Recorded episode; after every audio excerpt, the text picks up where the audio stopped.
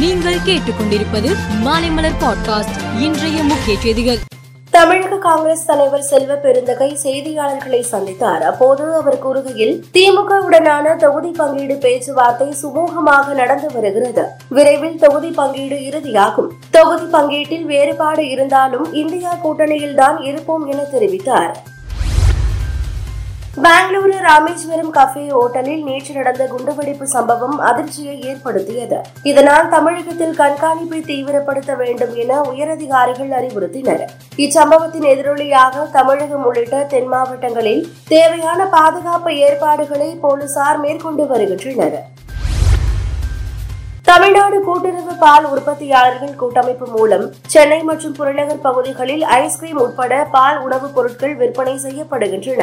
தற்போது கோடைக்காலம் தொடங்கி உள்ளதால் ஐஸ்கிரீம் விற்பனை உயர வாய்ப்புள்ளதாக கணிக்கப்பட்டுள்ளது. இந்நிலையில் கூட்டுறவு பால் உற்பத்தியாளர்கள் கூட்டமைப்பு ஐஸ்கிரீம் விலையை உயர்த்தியுள்ளது. இந்த விலை உயர்வு நாளை முதல் அமலுக்கு வருகிறது. சட்டசபை தேர்தலின் போது எண்பது வயதுக்கு மேற்பட்ட முதியோர் மாற்றுத்திறனாளிகள் தபால் ஓட்டு போடும் வசதியை இந்திய தேர்தல் ஆணையம் வழங்கியது. இதனால் வயதானவர்கள் வாக்கு சாவடிக்கு வராமல் வீடுகளில் இருந்தே வாக்கினை பதிவு செய்தனர். வரும் பாராளுமன்ற தேர்தலில் தபால் ஓட்டு மூலம் முதியோர் வாக்களிப்பதற்கான வயது வரம்பை எண்பத்தி ஐந்தாக உயர்த்தி மத்திய அரசு அறிவிப்பு வெளியிட்டுள்ளது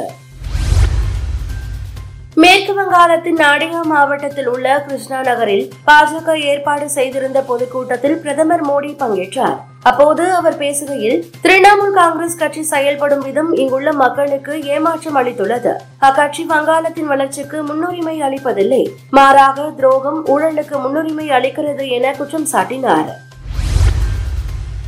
ஜனாதிபதி தேர்தல் மார்ச் ஒன்பதாம் தேதி நடைபெறும் என பாகிஸ்தான் தேர்தல் ஆணையம் அறிவிப்பு வெளியிட்டது. இந்த தேர்தலில் போட்டியிடும் வேட்பாளர்கள் இன்று வேட்புமனு தாக்கல் செய்தனர். இந்நிலையில் ஆசிப் அலி சர்தாரிக்கு எதிராக முகமது கான் அசாக் ஜாயை இம்ரான்கான் கட்சி அறிவித்து உள்ளது. அதிபர் தேர்தலில் முகமது கான் அசாக் ஜாய்க்கு வாக்களிக்கும்படி தனது கட்சி எம்பிக்களை அவர் கேட்டுக்கொண்டார் கொண்டார்.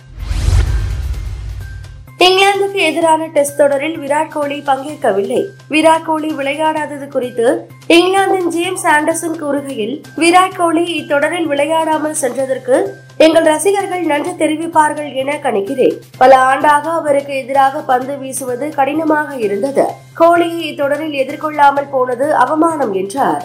மேலும் செய்திகளுக்கு மாலை மலர் பாட்காஸ்டை பாருங்கள்.